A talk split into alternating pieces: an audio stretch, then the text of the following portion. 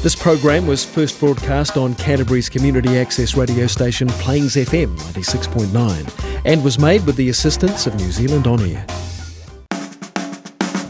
Kia ora and welcome to Garden of Sound. I'm your host Ian Turner. Before we hear from today's fantastic guest, I'd appreciate you subscribing to Garden of Sound. Just head along to gardenofsound.nz, click the subscribe button or the Spotify link and that way you'll never miss a program again. And as always, you'll be helping to support local music. On today's show, Lyndon Puffin.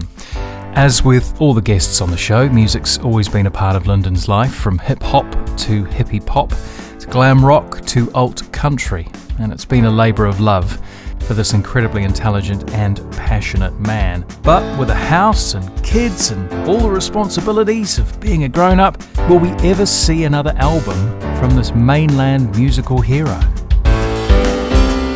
This is the Garden of Sound interview with Lyndon Puffin on Plains FM 96.9. Lyndon. Ora. Can you tell me what the uh, what your first memory of music is? Maybe you know you jump into kind of telling people what you'd like them to think, um, you know. But uh, but I thought about it last night, and and I as I started playing harmonica when I was about three or four, um, according to my mum and dad. And it, I think the truth, I think, was always reasonably important in our house, but the storytelling was vital. So I am not sure. I don't really remember, but apparently I played harmonica for for a bit there at the start, and I kept burying it, and they bought me another harmonica, and I buried that, and then why the harmonica? It doesn't seem like a well, standard. My dad must have had one. Um, he had a guitar as well that sat in the corner of the of the of, of a room, and and sort of had a kind of a, a sort of mystery about it. But he um, I only ever saw him play a few chords, and there was this idea that he was in this band in Wellington called the Nighthawks. So, where is your your mum in all of this? What's she provided to to Lyndon? Oh, so my mum is is just working side by side with my dad the whole way. You know, like they they just um, like that they're going hard out. But then my dad lost it, and uh, and so we we broke up when we were about family broke up when I was just before I was eleven, and we had to shift away and shift away with our mum, and uh, and that was that was awful. But um, but my mum was uh, let's say she's an incredibly supportive woman. Um, uh, not really getting what I was doing or why you know later on I got into music, but just right behind you, whatever you're doing.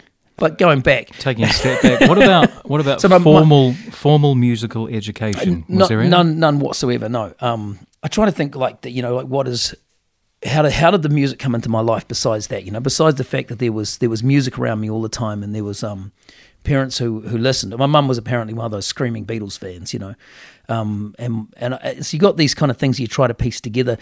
But I think um, possibly some of the most important moments are when we resettled in Rangiora after the family had broken up. Now I'm 11 years old, and we take on this border because to make ends meet, you know, like a girl in the sixth form or something, and she's living at her house, and parents paying a bit of money, and that's going to help make ends meet.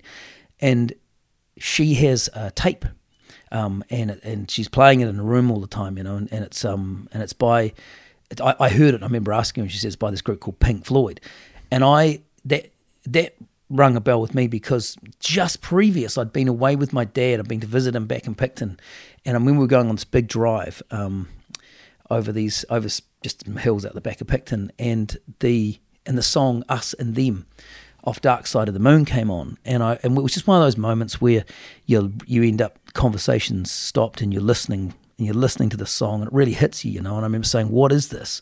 And he was like, "This is Pink Floyd. They're really good," you know. And that was, and I didn't think about it any more than that. I was like, "Wow, right." And then like I don't know, maybe it's months, a few months later, I say to my daughter, "What is this?" And she's like, "This is Pink Floyd." It's like, "Oh, Pink Floyd," and can I borrow the tape? And so that was the first time that I got really that I moved like I got really obsessed, right? So I'm like 11 or 12 years old. I know every single word off the wall. I just listen to it every night when I go to sleep. And I become there's no other tape in my life. There's just Pink Floyd The Wall. I don't need anything else. I've got that. How many copies did you go through? I don't know. I mean, I've, i still know every word of it now, but that was uh, like at that point was also kind of alienating because I didn't really have any other. I shifted to a new town, didn't have a lot of good friends, but I certainly didn't have any friends who who knew who were people who kids other kids lo- liked music, But I, I'd moved to this place where I was now completely obsessed by music. And so I wanted to just talk about music. You know, I wanted this, you know, I wanted to draw pictures of, of Pink Floyd guys and things. And, and that's that obsession starts, you know. And then I remember another key thing was not long after that, my mum's rediscovering I love partying and she's dragging me out to pubs and stuff. And I'm seeing bands and solo acts, just pub covers bands and stuff, you know. And so we sort of you know, seeing seeing quite a bit of that stuff. And then one night she she brings this guy home, and um, you know, the morning after, an uncomfortable morning after in our, in our lounge, he gets out his guitar because he was in the band or the, he was the solo act or whatever from the pub the night before, and he he plays the song um, "Good Morning America, How Are You?" I, I think it's like I don't know if it's, but it was Good Morning America, how are you? Don't you know me? I'm your native son. I'm the one they call the City of New Orleans. It's called City of New Orleans. That's how I get to the names of songs. And um, and it was by Willie Nelson. Well, I actually don't. I think Willie Nelson covered it, but he was playing. I remember he, knowing that and watching him play this guitar, and I was really um, I was really blown away. I didn't really like the guy. The guy was CDS. He's still around. But uh, but that was my, you know I was happy. My mum was happy. Um, we never saw him again, but we we I was completely um, I was quite shocked, you know, and I had to go on the guitar and stuff, and and I was at my mum. I need a guitar. You need to get me a guitar, and so she you know found a guitar off a friend of a friend that was like the guitar that you can you could like it was like an old 12 string that was crap in the first place. It's six strings on it now, sort of, of whatever strings were available. And it was just to kind of get past that moment, you know? That'll get him past this moment.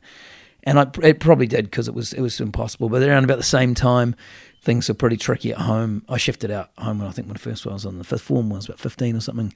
And um, to get me back home, we built a little room out the side of the shed, and that was also the place where we put my granddad's piano. And so now I got a piano in my room, and I'm trying to. I'm just.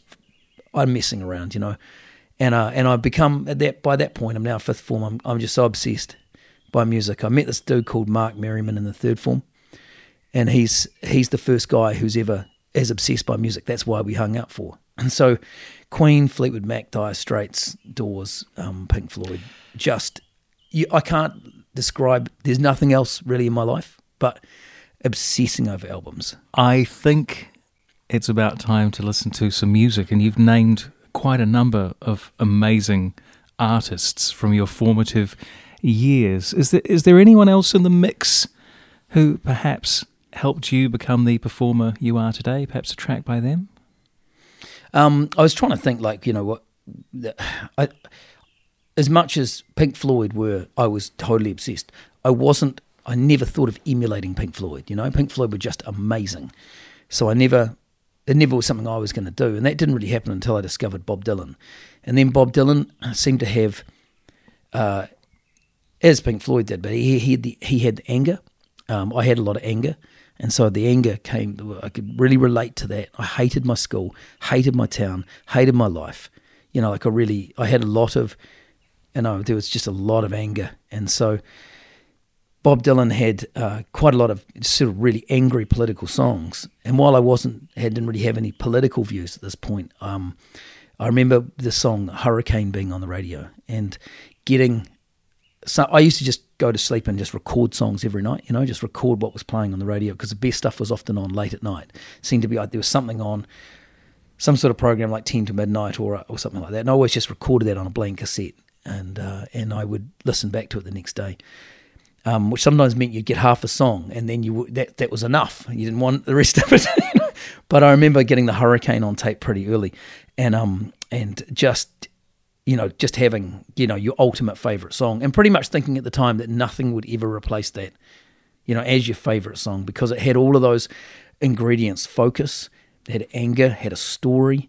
Um, I I love lyrics. You know, I'm not really I'm not that obsessed about music itself. Um, I need lyrics, which so I've always had, a, I think, a relationship with hip hop as well because I love I love the lyrics, and so that had all of those things, and the music was kind of rough and sort of sloppy, and uh, and that was an important part of the kind of almost punk aesthetic of something like the Hurricane. Whatever. Well, I didn't. This is all post rationalized. At the time, I just loved the song, identified with it, you know, listened to it numerous times on a daily basis. and I started playing it. It's one of the first songs I learnt on the guitar, and I still play it now if the time is right because I can never not get carried away when I play it. It's that powerful as a song.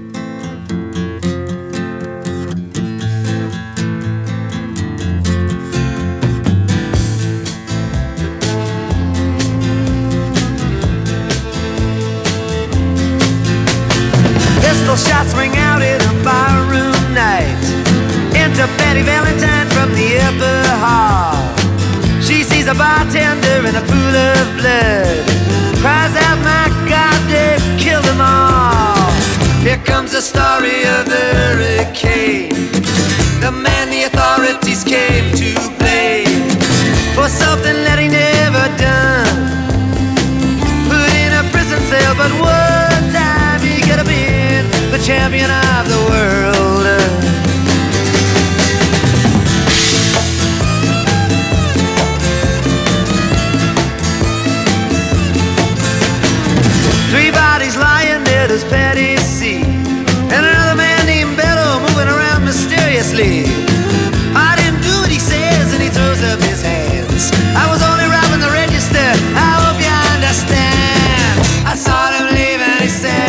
He stops.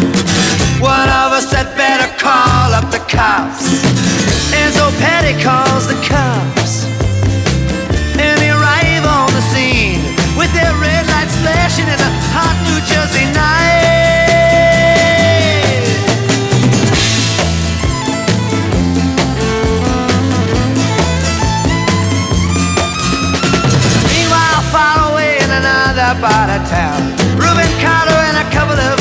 Friends driving around.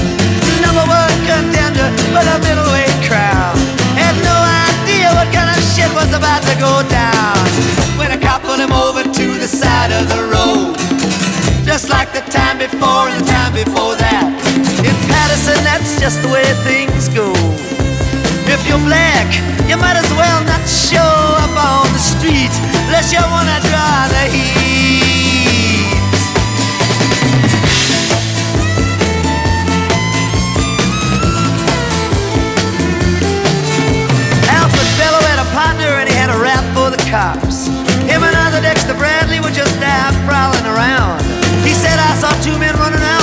Like middleweights. Jumped into a white car with out of state plates. And Miss Patty Valentine just nodded her head. Cop said, wait a minute, boys, this one's not dead. So they took him to the infirmary.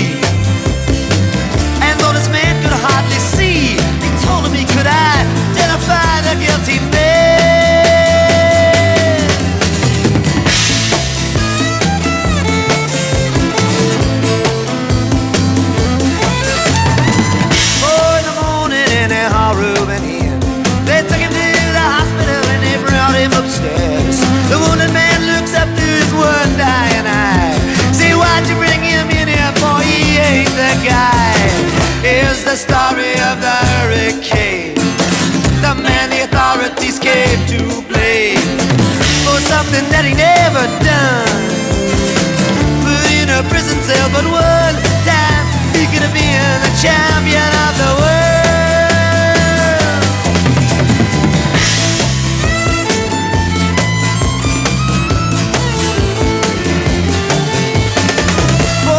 Later, the ghetto's on flame. Rubens in South America fighting for his name. While Arthur Dexter Bradley's still in the robbery game. And the cops are putting the screws to him looking for somebody to blame. Remember that murder that you happened in a bar. Remember you said you saw the getaway car. Think you'd like to play ball with the law. Think it might have been that fighter that you saw running that night. Don't forget that you are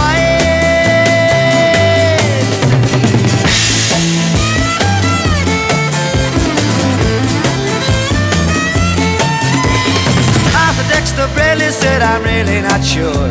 The cop said a poor boy like you can use a break. We got you for the motel job and you're talking to your friend Bello. You don't want to have to go back to jail, be a nice fellow. You'll be doing society a favor. That son of a bitch is brave and getting braver. We wanna put his ass in the stir. We wanna pin this triple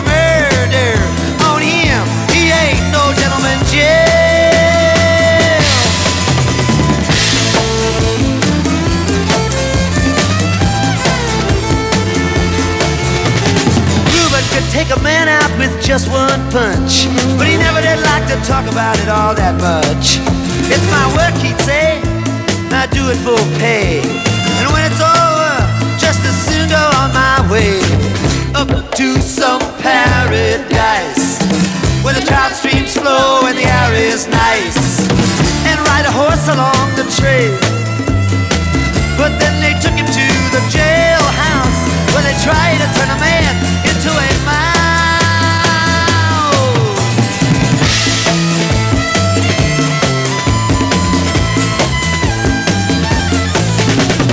All of Reuben's cards were marked in advance. The trial was a pig circus, he never had a chance. The judge made Reuben's witnesses drunkards from the slums. A revolutionary bum. And to the black folks, he was just a crazy nigger. No one doubted that he pulled the trigger. And though they could not produce the gun, the DA said he was the one who did the deed, and the old jury agreed.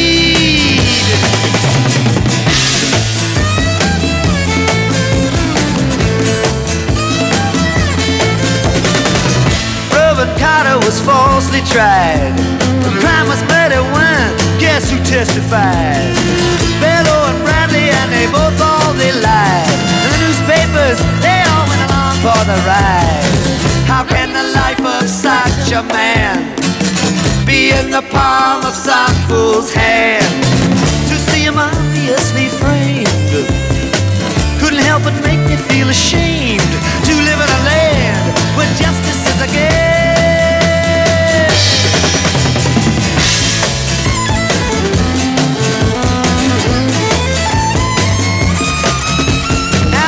Criminals in their coats and their ties are free to drink martinis and watch the sunrise. While Reuben sits like Buddha in a ten-foot cell, an innocent man in a living hell. Yes, that's the story of the hurricane. But it won't be over till they clear his name and give him back the time he's done put in a prison cell but one time. He have been the champion of the world.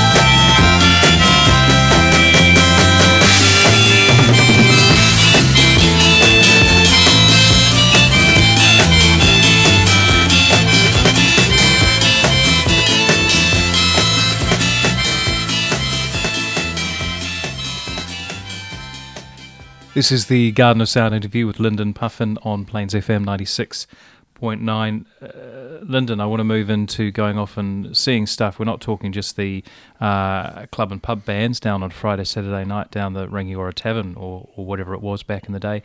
What was the first gig that you paid some money to get along to see? I actually don't know what the first gig I paid money to go see, um, and I, I think I was kind of I didn't really get that. I needed some. Um, I needed like if it was advice I'd be giving now to young people, it'd be like go see lots of live music. You know, like go and see the best stuff because the be- like now I do all the time. I don't really miss anything. It's like part of what I do now. It's part of I think of it as part of my part of my business is to go see live acts. You know, um, uh, as much as I can because it's just so inspiring. But I, I remember going to see Supergrass when they came to the town hall. That was, and I was really into them at the time. I paid some money to see them. But the thing is, I was playing with, um, because I was playing in festivals and things when I'm 20 years old. I remember like seeing Head Like a Hole when I was 20 years old, like them playing at the, they were headlining a festival and I was just like the, you know, in a band that was on at the beginning of the morning, you know, of the first day. and No one was there yet, you know, it was literally no one. but I remember stick, being able to stick around and, uh, and, and watching Head Like a Hole and going, oh my God, this is, these guys are incredible. Like they're absolutely, it just blew me away. I'd never seen anything like that close up before. Besides watching them kind of get them warm up backstage, you know, um, that then watching them perform from the side of the stage, I, I just it was just this whole next level, and it really affected what I did next. You know, the intensity uh, that they brought to it was was just to be that close to it as well, you know, and, and to to be there was kind of like, man, we need to rethink what we're doing. This whole hippie shit thing we were doing at this point, which when I first started off, before I became a glam sort of glam punk guy, I was sort of I was I had this band called uh, Happy Tractor Left in the Sunshine Heavy, and uh, it was just Catchy. a, a mishmash of psychedelic nonsense, um, and. Uh, It was, it was. I'd already by this stage I'd already recorded my first solo album and things as like a 18 year old and things just, and it was all me wanting to be Bob Dylan the first album. Actually, my first thing that I recorded, just to go back in time, it's important.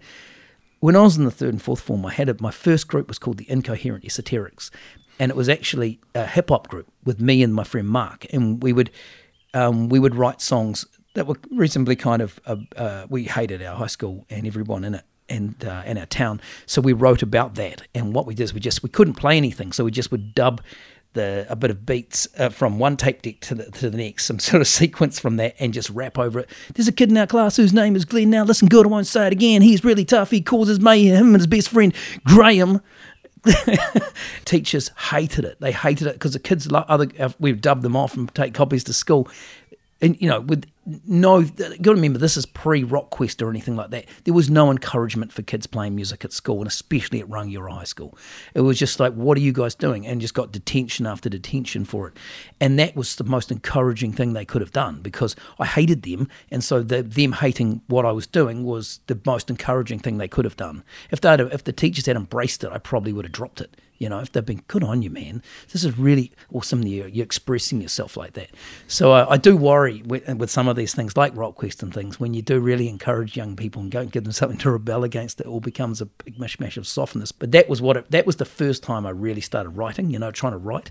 And um, Mark came up with the name, the Incoherent Esoterics, and that was great because somehow we were watching the young ones all the time, and it was all part of this sort of uh, focus of where we were at, and and uh, everybody else, for want of expression, everyone else could get. fucked. That was just that's how we felt. I, I can't I can't mind the depths of my hatred for high school and Rangiora. Is it was just it was it was a struggle to get through from one end to the other. I'm glad I survived it.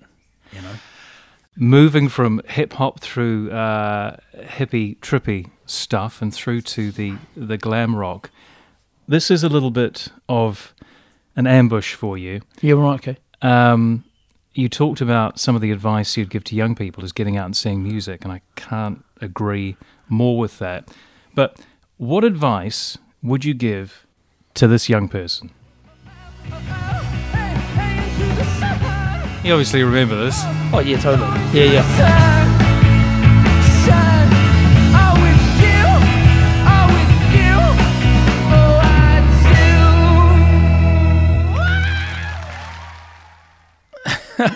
Right now, Okay. what would you say to that young person fronting that, that band?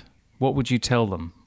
Um, I've, I've thought about this quite a bit actually. Not not because of that, uh, because I've recently been backing all of the videotapes up and converting them to digital, and it's uh, it's been really really odd because it seems like a lifetime ago. But you know, look, it, it, when you first start watching videos of yourself, when you're like that, and you haven't for ages, it's it's actually it's really difficult. It's really difficult to watch it. It's quite confronting, and um and you know I don't like even like that kind of music much uh, anymore. But the ma- was motivated by wanting to um wanting to confront and upset people at the time. You know, like as you know, there's A continuation of the incoherent esoteric. yeah, yeah, sort of, yeah. And it was really a, it was really uh, I wanted people to be, um, you know, I wanted to be shocked. I always had these songs going around in my head. I was always writing music and stuff, but I, I, I, didn't really have the skills to be able to get that out, and I didn't have people around who, too many people who were really into that kind of thing. Then I, I, I ended up in this flat in Parnell in Auckland um, with these really interesting group of people, um, artists and stuff, and and that and then I from that I came back to Rangiora uh, and I put together a band which was the hippie which which became the Puffins. Um, after about maybe a year and a half, it sort of or so it became that kind of it, it it's turned into that, and um and if I if I look back now and think, well, because a lot of people at the time thought the Puffins were going to be, you know, next big thing. We're on TV a bunch of times and touring and, and things, and we had a, been a bit of music on the radio, but it was sort of, if I'd say any to myself then, it's um, it would be like if if you could find someone to listen to, I'm not sure who the hell I was supposed to listen to, but I really needed some advice. You know, like I was trying to manage it and write it and do everything myself at the time, and I realized in retrospect you can't do everything yourself. You know, and uh, and that was that was a failing, but it's it was also a success. You know, we got to a certain point, but um, I definitely I got focus. I, I was my, my focus was broken. Uh, you know, I, I needed to focus on just writing the most important things, writing good songs. The, it's all about songs, and the songs have to be awesome, and everything else falls into place. And the songs are never good enough, you know. But you have to keep just trying to write better songs. And I was sidetracked by wanting the, by how it was going to appear, how it was going to be marketed, how we were going to tour, where we were going to live, who was in the band. I was trying to do all of those things, trying to be the manager and the whole thing, you know. I mean, I was running the flats, I was paying all our bills and everything like that as well for all the band and everything. So I was kind of doing all of the stuff. And I look back and I wish that I'd known that that wasn't going to work out really very well. You know, you really needed to just focus on the songwriting. And I, I what I wished I had was someone back then who who was able to kick my ass and then talk to him about where it's actually at. Like you've got obviously got this far, so you got this drive, and then you need to don't worry about the costumes and the makeup and the stupid hair and that kind of thing. Don't worry about that. Just see if you can write better songs because if you can't, the whole thing will come to an end. And it came to an end because I was not focused on the right stuff. So if I if I was being, you know, honest, like looking back at this as I have been recently, it's like it's quite disappointing because I can see the I can see the promise and I can see the potential in the band, and um, you know, and I there were only really three. There were four core members as such. You know, like the there was the there was the organ player who played the synthesizers and the drums and everything better than any of us. He, he Jeremy Lake or Lake Vincent as he was known. He played everything better than any of us. But he was uh, he he wasn't really um, a social person. Um, he was really not. He, he, I think he liked doing the shows, but it was that he didn't really like getting out in public and Is stuff. Jeremy still with us? Yeah, Jeremy's up in Wellington. Um, he became um, full on IT guy.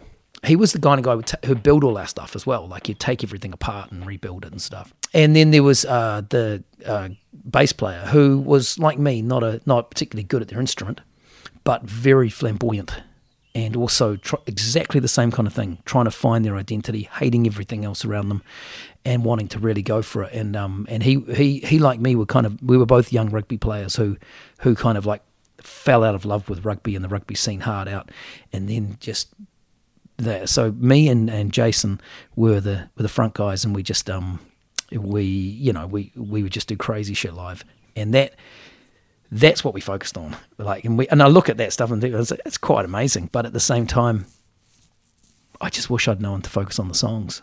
You know.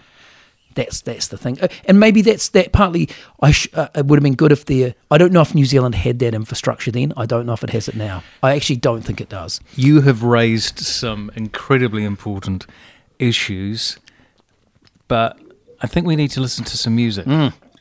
So, at this point in time, What do we I, listen I want to? Yeah, exactly. I want to talk about. I want to talk about one of your uh, your favourite pieces, at least. Oh yes, so yeah, the what, what is a favourite piece of music? And I thought instrumental as soon as, and then I thought of then all the rest of the songs came flooding in, you know, and it was going to be it was going to be naive melody by Talking Heads because it stay with me, and then it was going to be Thunder Road with Bruce Springsteen, going to be Andy by the Front Lawn, um, Quicksand by David Bowie. But uh, I thought of the first song that came to mind was actually Albatross by Fleetwood Mac, um, the early period of Fleetwood Mac before Stevie Nicks and Lindsey Buckingham joined, which was okay as well. But the early period was just amazing, just incredible. Just yesterday, I was listening to a Hard Road by John Mayall and the Blues Breakers, which has most of the early Fleetwood Mac in it. And Albatross is one of those incredible pieces of instrumental music that uh, that you know I just I have I've loved it. The first time I heard it, I love it no less now. Um, and the guy Peter Green who wrote it is he wrote um, Black Magic Woman and uh, um, Man of the World and things. It's just one of those incredibly gifted, damaged individuals who, who you know, who is the real reason behind Fleetwood Mac.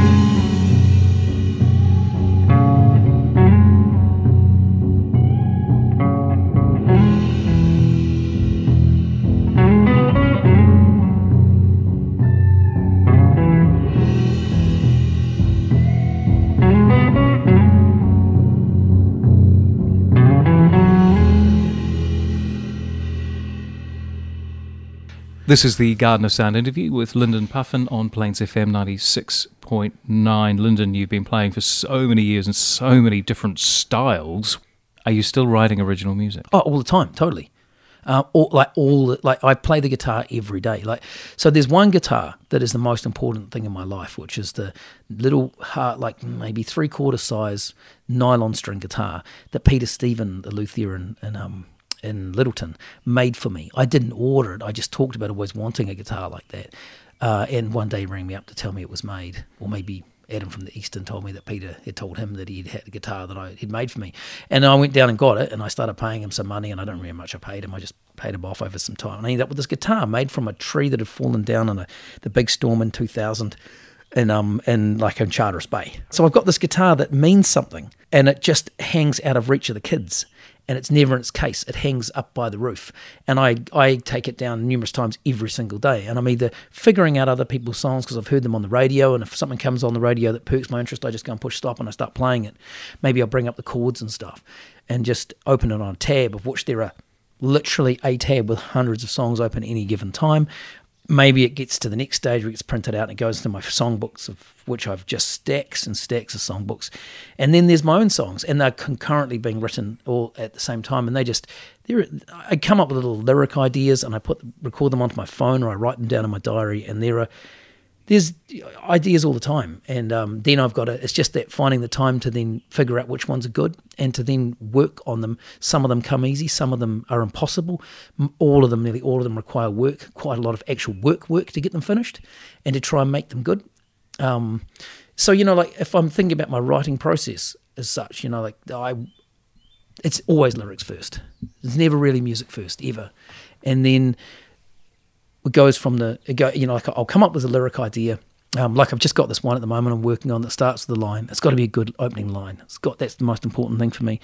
It may not stay the opening line, but it starts. So the opening line at the moment is offer me something I cannot refuse, single malt whiskey, middle age blues, and I'll tell you a, a, secret that everyone knows. You won't feel the highs if you're always avoiding the lows. There's a real joy on your face yeah, I while you're I, reciting I, that. You look alive. I, I, I, I love writing, um, and and then I, I, I really love recording as well. The thing about the writing process is there's that part there where you sit and you you come up with an idea, and that idea amongst all the ideas just stands a bit higher than the other ideas, and so you focus on it, and then maybe as you push, it actually turns into a song. Like the rest of it keeps coming. Some I've had some other songs where I've had the most wonderful starts, and I cannot get to the chorus, and then and then the next part of it is that you take it live and you go out and you play it to people. And I'll do that before it's finished, you know, before I know, because I want the, then when it goes bounces around a room with some sound and it comes off some people and I can see their faces, it feels different now than it did just by myself, and that will affect it again. And then I will probably need to rewrite some of it because some of it will like, oh, right. Once I showed it to people,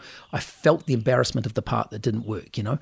And then I'll demo it, and when I demo it, like I just record it, maybe just into my phone as a completed thing, or I kind of go a bit further and get a nice mic and the laptop out and put it into Pro Tools and maybe muck around a wee bit with some backing vocals and a, bit, a few bits of you know, a little riff or something to go with the acoustic guitar, but um, maybe get real jiggy with a shaker. And I get the demo down, and it's like that will change it again because then I'll be like, I'm now I'm not in front of people performing, but that's affected it in a really important way. But now I'm putting it down, and it's just about the song, and then I can see again bits that work and don't work, and it has to be changed again, and then get a producer in, and then let them decide from those 30 demos which ones are because I'm not the guy to decide. At that point, I realised that really late on in the piece, and then they decide uh, like this last album was produced by a guy called Wayne Bell, and he's awesome. And Wayne, I remember saying, he's saying, yeah, because I was going through this. I'm I'm a country musician from Lyttelton phase, and a, a, phase that I unfortunately am responsible for starting. So I remember taking this, like, I had all these country songs, and I took them to Wayne Bell, and he listened to them. He's like, "Dude, you're not a country musician. Do you know anything about country music?" I was like, "Not really." He's like, "So what is this? Is this a default setting that comes from playing acoustic guitar and harmonica?" I was like, "Yeah, probably." Okay, let's discard all of those songs because I reckon these are the songs that you actually really are really feeling. The others are novelty songs. You've written a lot of novelty songs, and I'm like, yes, I certainly have. It's like, right, okay, it's hard to get hear. rid of the. Oh no, it's so important. Get rid of the novelty songs, and he and he picked out a bunch of songs he thought were right, and we argued about it for a while, and then we and then we uh, and then he's like, and I'm. I, I, you know, he picked a group of musicians that he he thought would work with me and the kind of person I actually was. and that was um was oh, well, I was already going to work with John Mulholland and uh, Ollie Harmer at the lab, but then he the Brett Adams uh, from the Bads, the Mockers, a wonderful guitarist, um, and uh, and uh, who else was there? Oh, Andrew Cogan is another fantastic musician, and so we, you know, we had a, a an incredible band, and uh, that then took my songs and basically just used them as a brief. the demos, we kept the same lyrics most of the time. I had to change a few of them because they didn't fit into the new music and really terrifying, just letting go, and then watching the songs become something entirely better. And uh, while I sort of stood back, not even in a, in a production role, more in a facilitation role, like I just remind me the name of the album. Oh, the album's called Hope Holiday, and um and the what became the sort of lead single of Hope Holiday, which I never thought it would ever be, but that song, uh, a song called Out of Reach, um, it uh, you know it, it did really well, and and I I kind of need to tell you the story of how Out of Reach happened, so that you can see how these things evolve. It's a good example of how these things happen. I remember coming off a tour and being at a Christmas party at my friend's house, and I was really, really, um, I, I, I was really tired, and I didn't want to talk to anybody as such. So I did what I do, which is hide behind the guitar. So if I'm strumming the guitar in the corner, maybe no one will talk to me, you know, sort of thing. And um, can, can you can you pass one of those that, like little guitar over because it's probably important that. and and I'm, I'm I'm sitting there and I've come up with this little riff which is the kind of thing you're going to come up with. I'll put it right up here like this, and you can kind of vaguely hear. It's not really that important, but.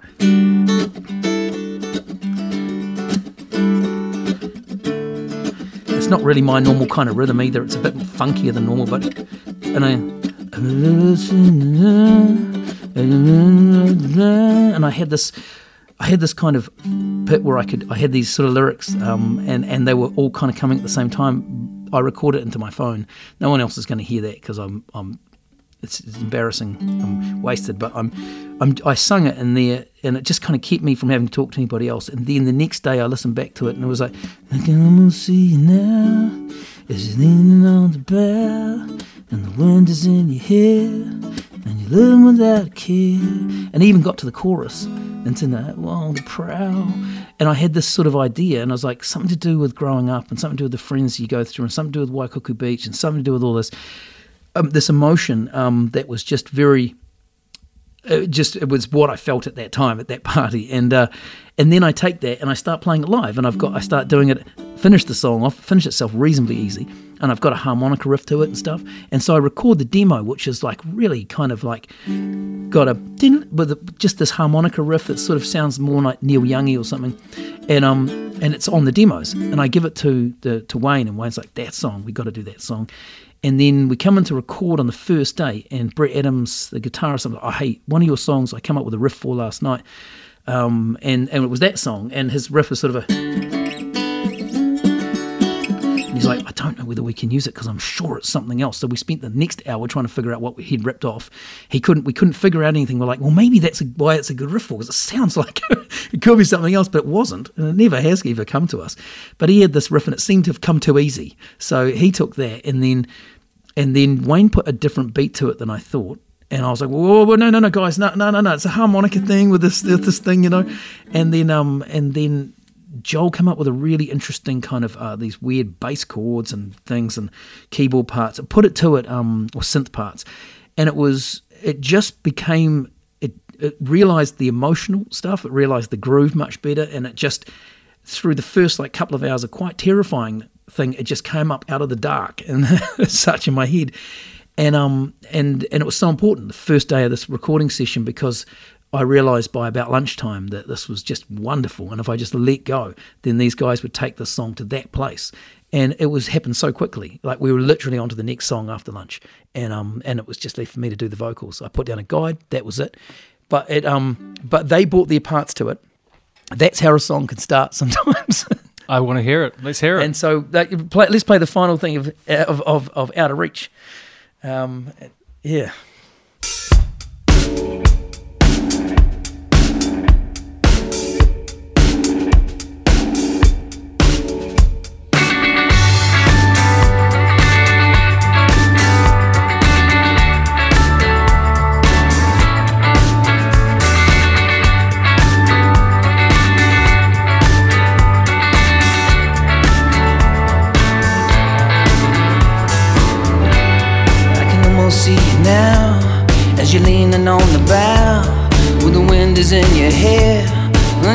Without a care, and you're watching the water part, and you're wondering where to start. We'll be over the neighbor's fence, and we're making it all make sense. Yeah, we're laughing at all the straits, and we're dreaming about V8s, and we're counting down the days until the summer holidays. Cause tonight we're on the prowl. This town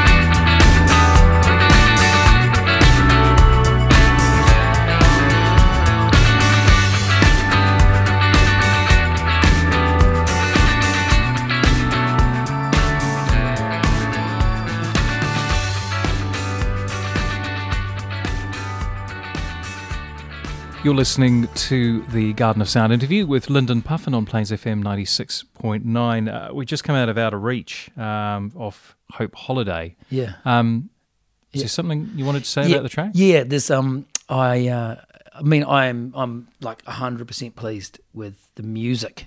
And, and most of the vocals are pretty good. As soon as I started playing it live a bit more after this, I changed the lyrics of one line, and I wish I'd. It didn't. Was only just after this. What and, was the, what was the line? um, we're laughing at all the straights, and uh, and I in the um in the first verse, and I and it, I changed it to listening to Dire Straits, and I was like, listening to Dire Straits and dreaming about V8s because that's what I was doing at the time, and I didn't. I remember not having that line finished really at the time, so laughing at all the straights was just a kind of a filler line, laughing at all the straight people, laughing at all the straights, which we were kind of doing, but it's lame, and it's pointed, and then and then it and then I came up with listening to Dire Straits and um, dreaming about V8s, and I just I've never sung anything else since then, and I often want to go back and change that, you know, because it's like, damn man. So every time I hear the actual version of it that I'm not playing, I'm like, oh, there's that line that I never sing anymore, and I re- so you have those little regrets. I don't think most cares, but every time I hear it, I, every time I hear it, I feel it. I'm like, ah. Some songs I change the lyrics for three or four times though, you know. I'll go back, I'll finish it, and I'll think, that's awesome, that's awesome, we've got it. And then a wee while later, I'll change them completely again. And then I'll change them completely again.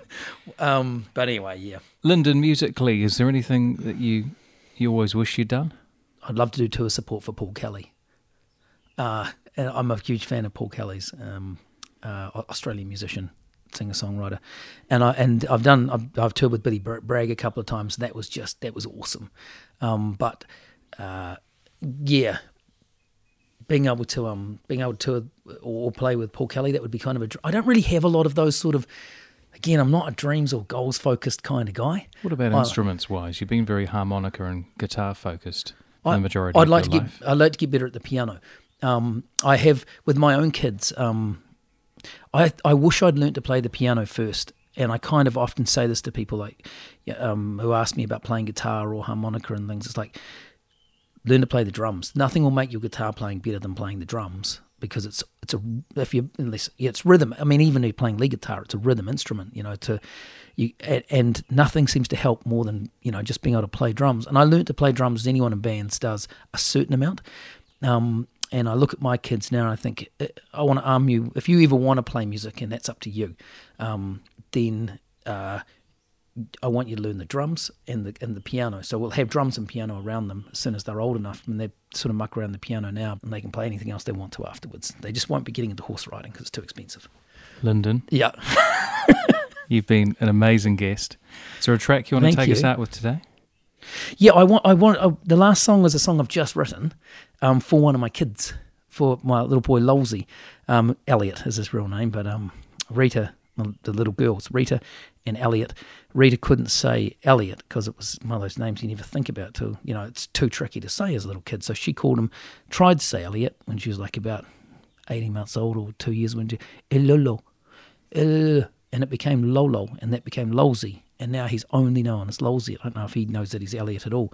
So during at the in the last election, while we were waiting for the um the results to come through, while they were all negotiating, and that there's so much kind of talk back fury going on, and I remember thinking, man, if there's one thing this country doesn't need, it's any more dicks. And um, that's what we that's what we say about little boy. We're going to try and make you not a dick. And I started writing a song about that. Um, and the first line is, "I will do everything I can not to become another angry old man who's kicking a tin can around the backyard and blaming everyone else." And I'm going to promise the little boy that um, that that I won't become one of those angry, privileged white men who sort of rails against change and uh, and and you know screams at election time. And I think you know slowly coming right. Um, to uh, a sense of much more equality, and this song's sort of about that. And I call it Beauty Fade as well, um, but at the moment, but or song for Lolsey. So let's let's go out with that Thank for you. Lolsey and Rita. Thank you so much. Cheers, mate. One, two, three.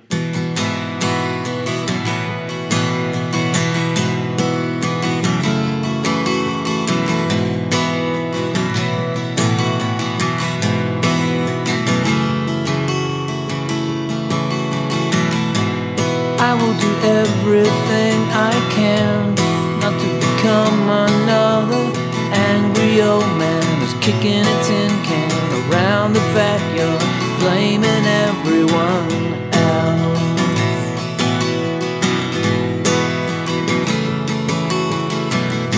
So why does it seem impossible to avoid becoming that full-on talkback, arguing that world's on fire because of everyone else?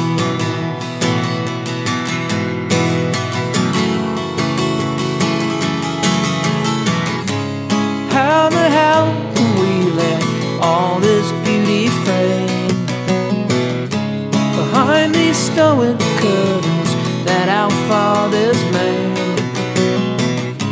You tear them down and feel that sunlight flooding in. You let the healing begin.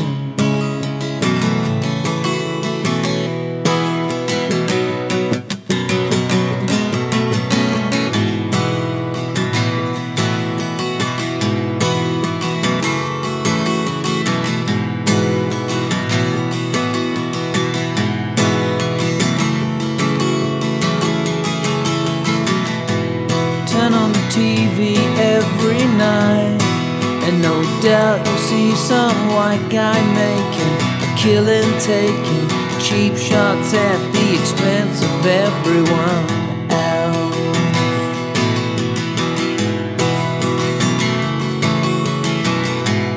Holding my son up in the air, all of the lies become so clear and vital to break the cycle. You will never look down on anyone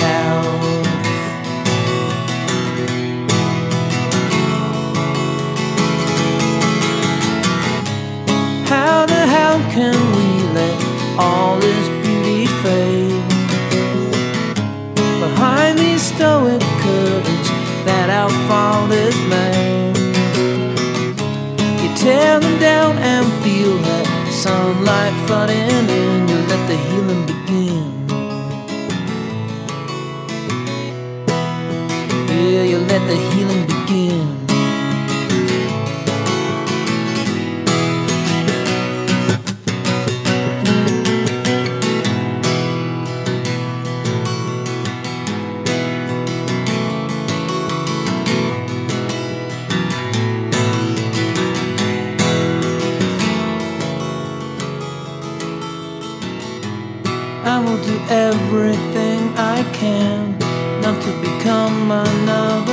Angry old man who's kicking a tin can around the backyard, blaming everyone.